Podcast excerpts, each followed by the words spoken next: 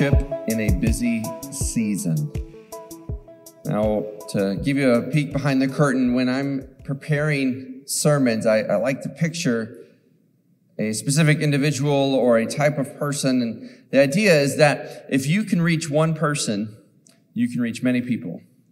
Well, today, let me share with you the target audience that this message is geared for. You ready? It's me, actually. It's me, just being fully transparent here with you that I feel like I've been in this busy season. And the thought is that as I continued our study in Mark and as we were reading these incredible and powerful stories of the gospel and the encounters different people had with Jesus, I was struck by one story found in Mark chapter 14 that really resonated with me in this busy season. And the thought is that if it resonates with me, that my prayer is that it'll resonate with you. And, and I'm not sure what brought you here today, whether watching online or here in the room, but I understand that we go through various seasons of busyness or stress. And there are many great resources out there, books by guys like Dallas Willard, John Mark Comer, Jefferson Bethke on, on the idea of slowing down and going through it. And, and those are really helpful if we want to dive deeper into those things. But, but what I want to talk about today is really how do you worship when you're in the middle of it? Right? You're thinking, well, okay, if I just get to the other side, if I just get through something, then I will worship. But, but God has called us to worship at all times. And so what does that mean when you're facing stress? Maybe it's relational, maybe it's financial. Maybe it's workload. Maybe it's community. Maybe it's kids. Maybe it's your job. Maybe it's anxious thoughts. Maybe you're battling behaviors. Wherever you find yourself, whatever you're walking through, I want you to know that today's message is for you. I almost entitled today's message, Preparing for Easter, because today is, in fact, Palm Sunday. Now, imagine for just a moment what all Jesus went through over the course of seven days. Right? Entering the city, the shouts of Hosanna, to being crucified, to the resurrection. A lot can happen in seven days. But through it all, what we see is the power and the love and the truth found through the message of Jesus. And so if you're feeling a little overwhelmed, if you're feeling a little worried or a little stressed out, I want you to understand that today's message is for you. And as we prepare for Easter, as we get ready for all the things, right? I don't want us to be so busy that we miss Jesus this Easter. Will you pray with me? Dear Heavenly Father, just thank you. Thank you that we have the freedom to gather and to study your word and to encourage one another. God, I lift up this church, this community. And God, we just humbly submit ourselves before the power and authority of your word. And we ask that your spirit will be present here with us and that we can just be challenged and changed as we head into our week to live for you. It's in your son's name we pray. Amen. We are in this series entitled Who is Jesus? And we've been walking through the Gospel of Mark, which is the least talked about account in the Bible, to discuss and to see what it is about the, the most talked about figure in all of history, Jesus. What is it about him that makes him so compelling? And Mark doesn't so much tell us as much as he shows us the grace, the love, the truth, and the healing that comes from knowing Jesus. In the last two weeks, we were honored with a couple of guest speakers here as Pastor Dave shared really that Jesus came not to, to be served, but to serve and to give his life as a ransom for many. And then last week we heard from my friend Pastor Nolan, who really walked through that difficult balance, right? Of, of what it means to truly love God with all your heart, soul, mind, and strength and to love others the way that Jesus has loved us. Now, in chapter 13 of Mark, Jesus makes a series of predictions that he was leaving and coming back, and that as a church, we need to stay awake and stay ready, stay present. And then we come up to Mark chapter 14, and there's an incredible story here. And we're going to take a slightly different approach to the story today. And I think it'll make sense if you track with me. You see, if you're unfamiliar with scripture, there are eyewitness accounts of the gospel of Jesus. And what we see is Matthew, Mark, and Luke are known as the synoptic gospels. And so they tell the life of Jesus. And then John's gospel was, even though John was present for all these events, his gospel was written a little bit later and actually addresses more the narrative of Jesus. And you hear the I am statements and teachings on the Holy Spirit and teachings as Jesus, the Son of God, there. And so there's, they go together. And so what we're going to do is that we're going to actually go through this story, Jesus anointed at Bethany. We're going to go through it three times. And I kind of picture today's message working a little bit like a Bob Ross painting. Remember Bob Ross with the big hair, right? The gentle spirit, right? Just going through painting. Everything was like a mountain, right? And, and it starts out, and the first base coat is just color, right? Some broad strokes. And, and I know I don't have a canvas, but I'm just pretending there's one. And because I would love to be an artist, but I am not. So on this side of it, so I can do some, some mean stick figures, but anything beyond that and painting is not my thing. And so he would do some broad brush strokes to establish the color of the painting, right? And then the second time through, you start putting in the colors and the shapes. And so you can see the color, you see the foundation, then you start to see the shapes. And then the third time through, you start putting in all the little details. And so what we're going to do is we're going to read the Mark account found in Mark chapter 14. We're going to do the broad brushstrokes to set the color and foundation of the story. Then we're going to read the account found in John chapter 12. And so now you're going to see some of the shapes and the players come into play. And then we're going to go through it one more time, except this time we're going to imagine ourselves in the story. The story is also told in Matthew 26, kind of similar to the Mark account, so that's why we're not going to read it. And then there is a story of an anointing found in Luke chapter 7, but that's actually a different character at a different time in a different place. Sometimes people confuse those ones. But let's jump into this together, and you're going to see some pretty cool details start to come out as our painting starts to take shape. So Mark chapter 14, verse 1 and 2. It says, Now it was two days before the Passover and the feast of the unleavened bread, and the chief priests and the scribes were seeking how to arrest Jesus by stealth and to kill him. For they said, Well, not during the feast, lest there be an uproar from the people. Now, I want you to take note of the timeline because the two days before is actually not referencing the story we're about to read, but rather the plotting of the Pharisees and the scribes getting ready to kill him. And the reason Mark does this is because we're going to see a contrast of the Pharisees and then this woman. And so they're put side by side. The John account puts a different time on it. But the reason for that is that right now they're, they're trying to establish the timeline of the killing of Jesus. Whereas the other story is going to be the timeline of this dinner that we're about to celebrate. So you have people who don't like Jesus and they want to kill him. And so directly contrasted to this lady that we read about at a dinner party. Here we go, verse three. And while he was at Bethany in the house of Simon the leper. Now pausing here. The reason you would emphasize the title of Simon the leper is most likely, I mean, he could still have leprosy, but most likely it was a man who was healed by Jesus.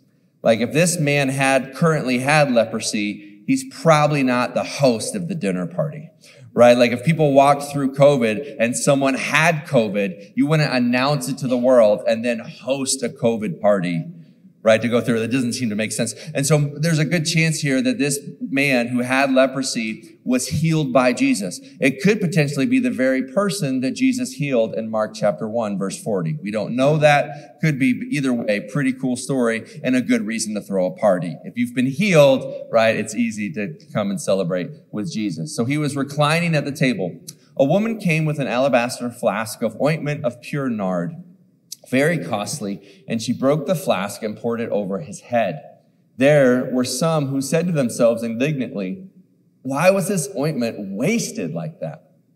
For the ointment could have been sold for more than 300 denarii, so almost a year's worth of salary. Like this is not Costco ointment here uh, in bulk. This is very rare, expensive ointment, actually native most likely to India that then was brought over. And so this very um, great smelling, strong fragrance smell, but very valuable in this small jar that was then poured completely over Jesus. It's almost like a Gatorade bath, but of, of ointment here. And so he said that could have been sold for a year's worth of salary, 300 denarii, and given to the poor.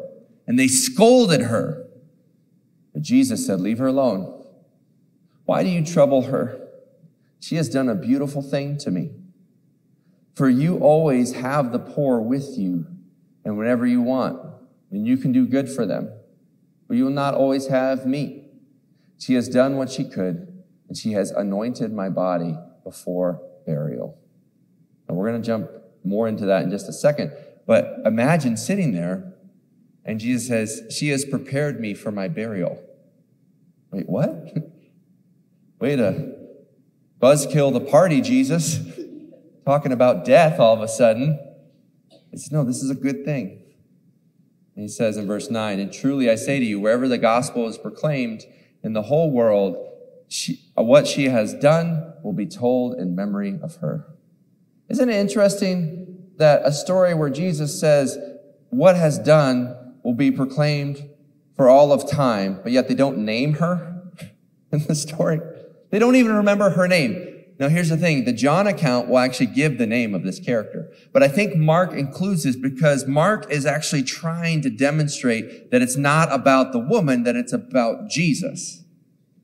And so she doesn't say that she will be remembered. It's what she did for Jesus that will be remembered. And now we go back to this contrast. You have another gentleman who was also at the dinner party. Good old evil Judas Iscariot. I picture like a movie scene, right? Where the music changes when he comes on to the scene. And he says in there, Judas Iscariot, who was one of the twelve, went to the chief priests in order to betray him to them. And when they heard it, they were glad and promised to give him money.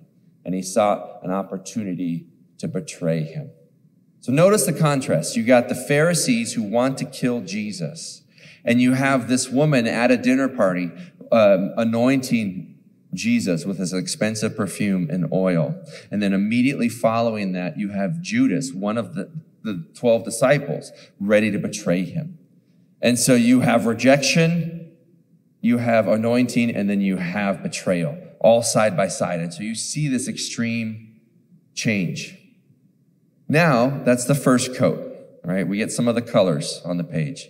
But now we're going to see some of the characters take shape.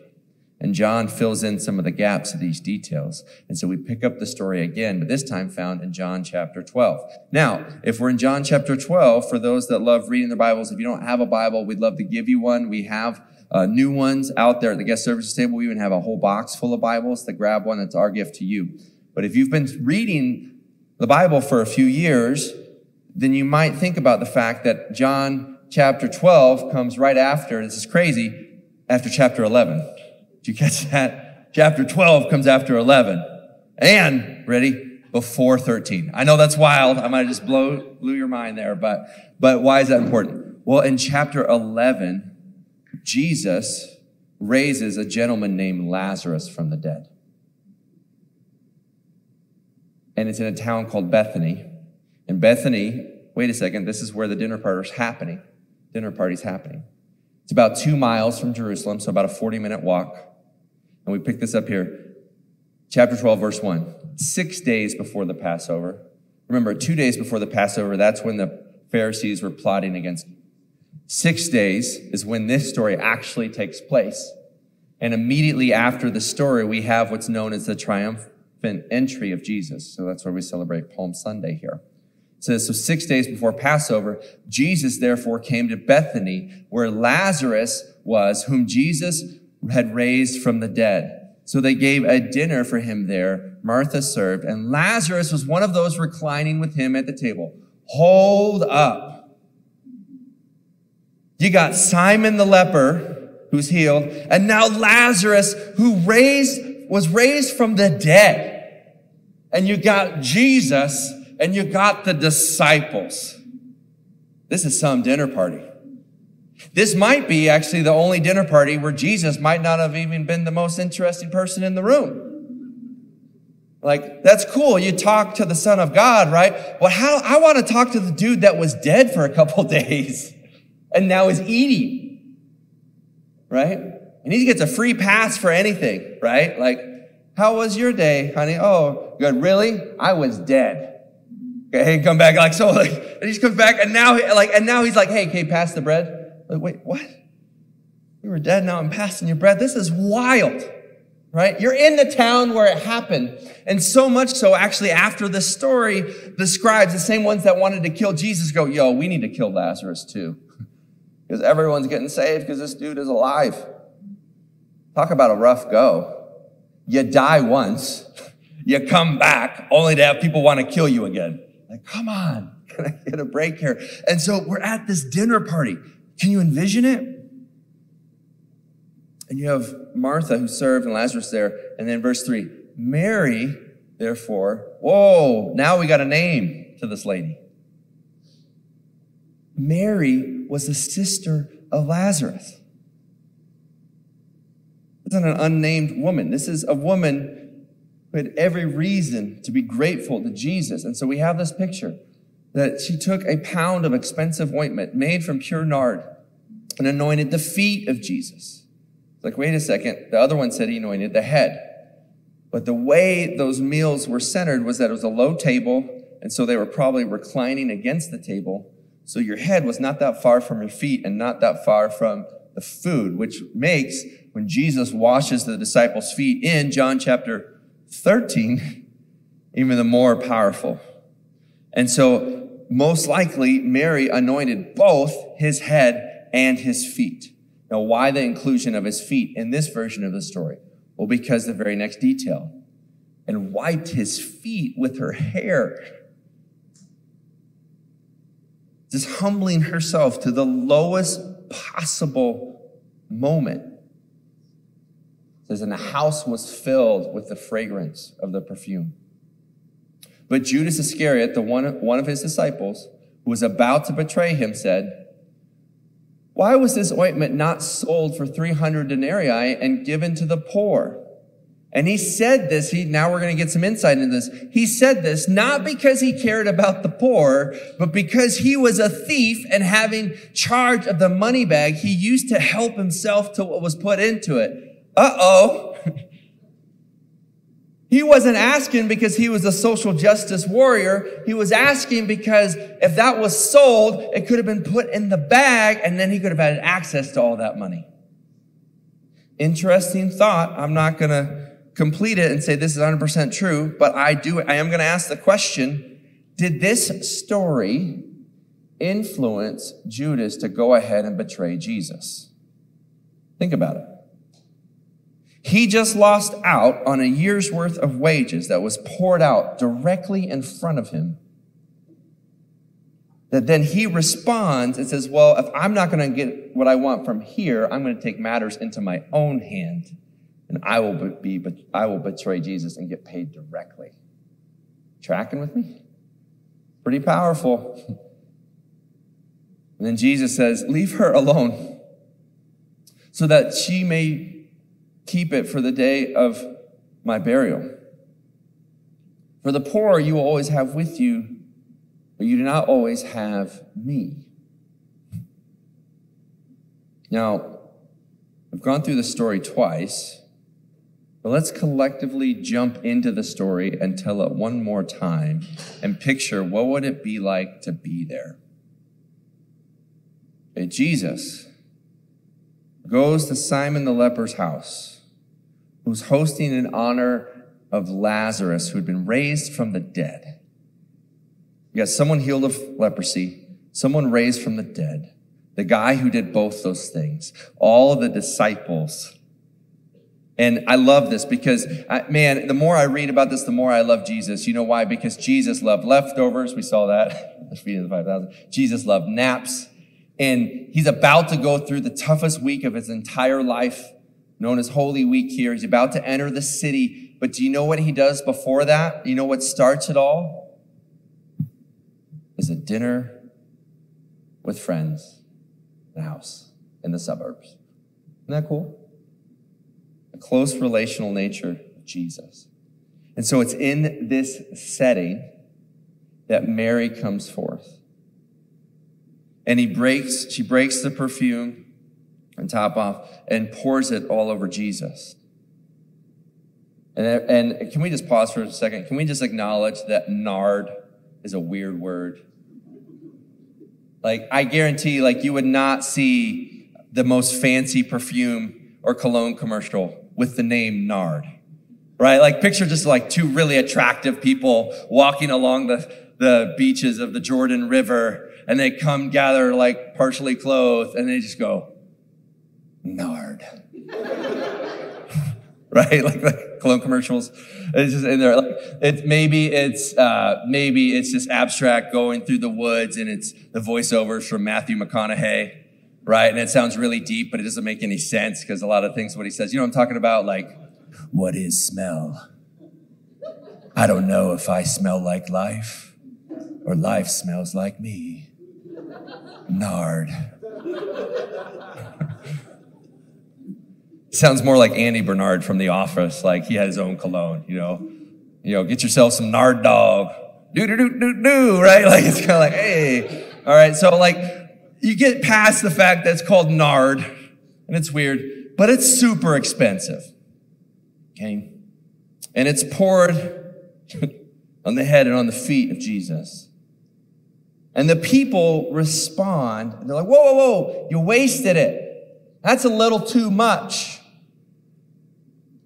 thinking they're one of my favorite Christmas movies, right? Where'd you find an Xbox for $10? Right? And they were like, you went way over the $10 spending limit in our gift exchange. Like Mary, you went way too far. But here's the thing. Mary had a completely different perspective. Because this story is actually not commentary on how Jesus viewed the poor. For that, you can go to places like the Sermon on the Mount or even the actions of Jesus, of who he healed, feeding of the 5,000, how he treated people, how he spoke to people, how he spoke to men and women, how he spoke, he spoke to the Samaritan woman at the well, how he spoke to children. Right? Everything up to this point, we've seen Jesus loving the least, the last, and the lost. And so you wouldn't reverse that right now but what, what we see is that where everyone in the room was viewing Mary's gift through the lens of what they could have exchanged for something else. And Mary was viewing what she gave through the lens of who Jesus is. Catch that? See, she anointed his body with the oil. Jesus was called Jesus Christ, and Christ wasn't his last name, it was a title meaning Messiah. But do you know what Christ and Messiah actually means? It means the anointed one. She was recognizing him as Lord and Savior, expressing with what little she had, with all that she had,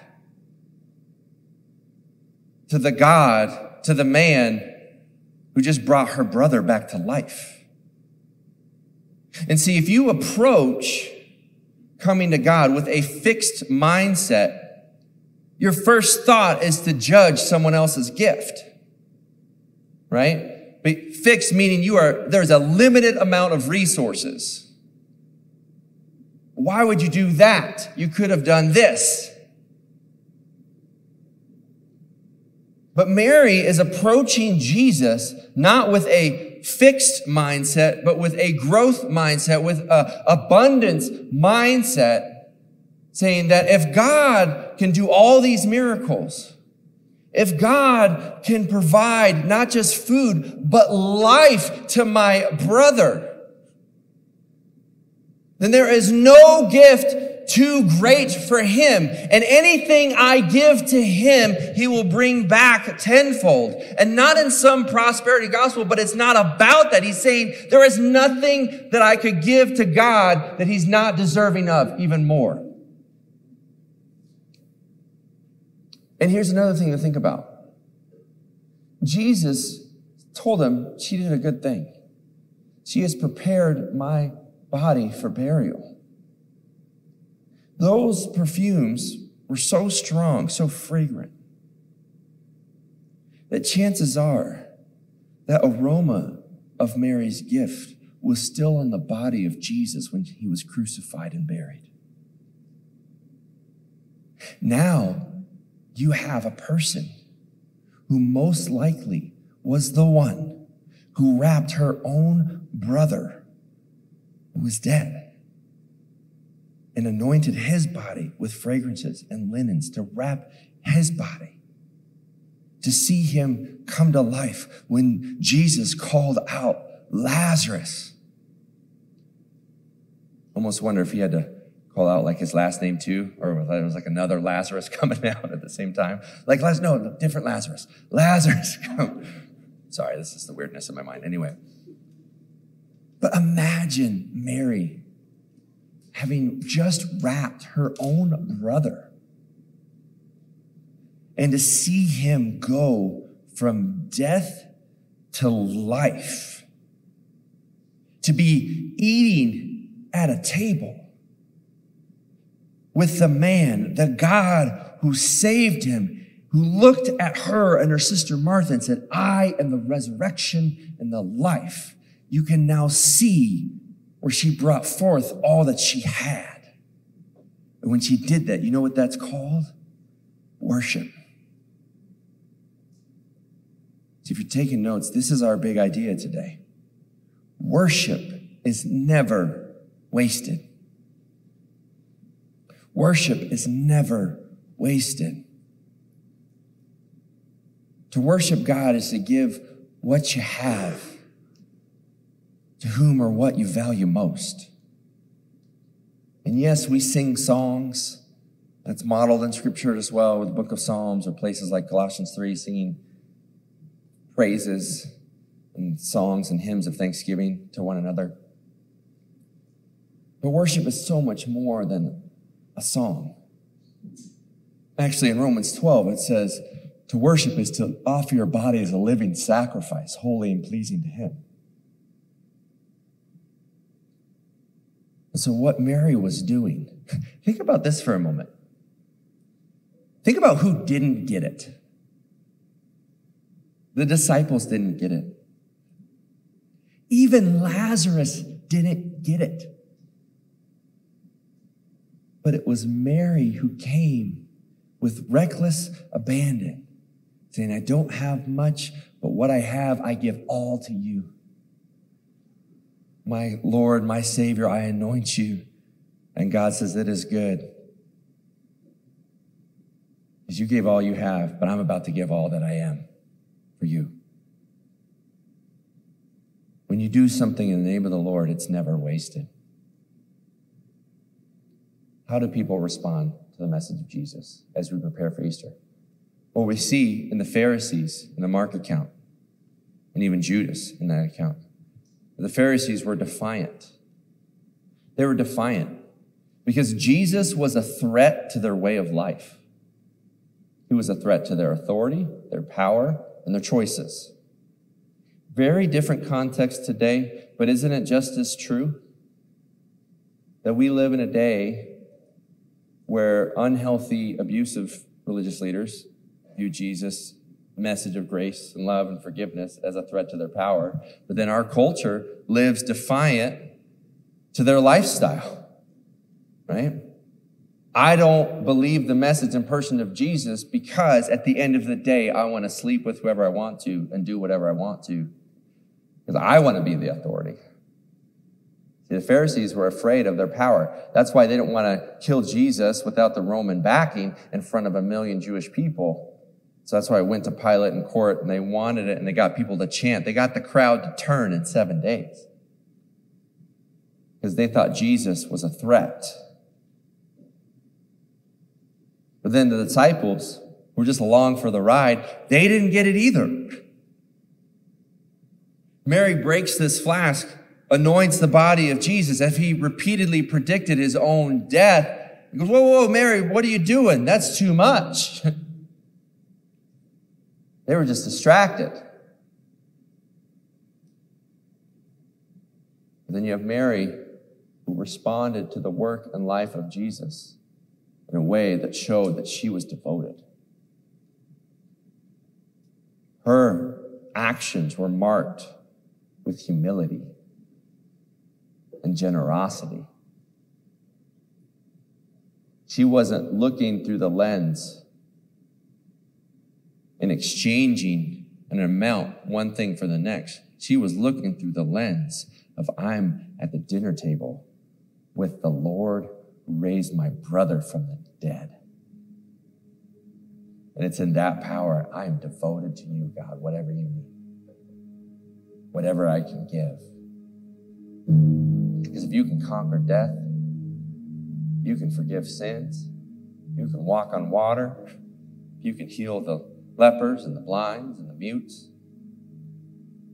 then nothing I give is too much. So, the question to ask ourselves as we get ready for Easter is how will you respond to Jesus? I get that we're busy. I get that life can be stressful and there's a lot of details. Don't get so wrapped up in the details that we miss Jesus this Easter.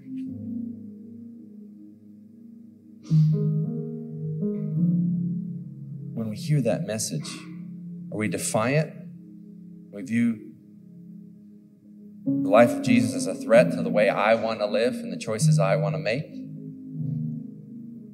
Do we live in a way that's simply distracted by all the things happening in and around our lives that we miss what's in front of us?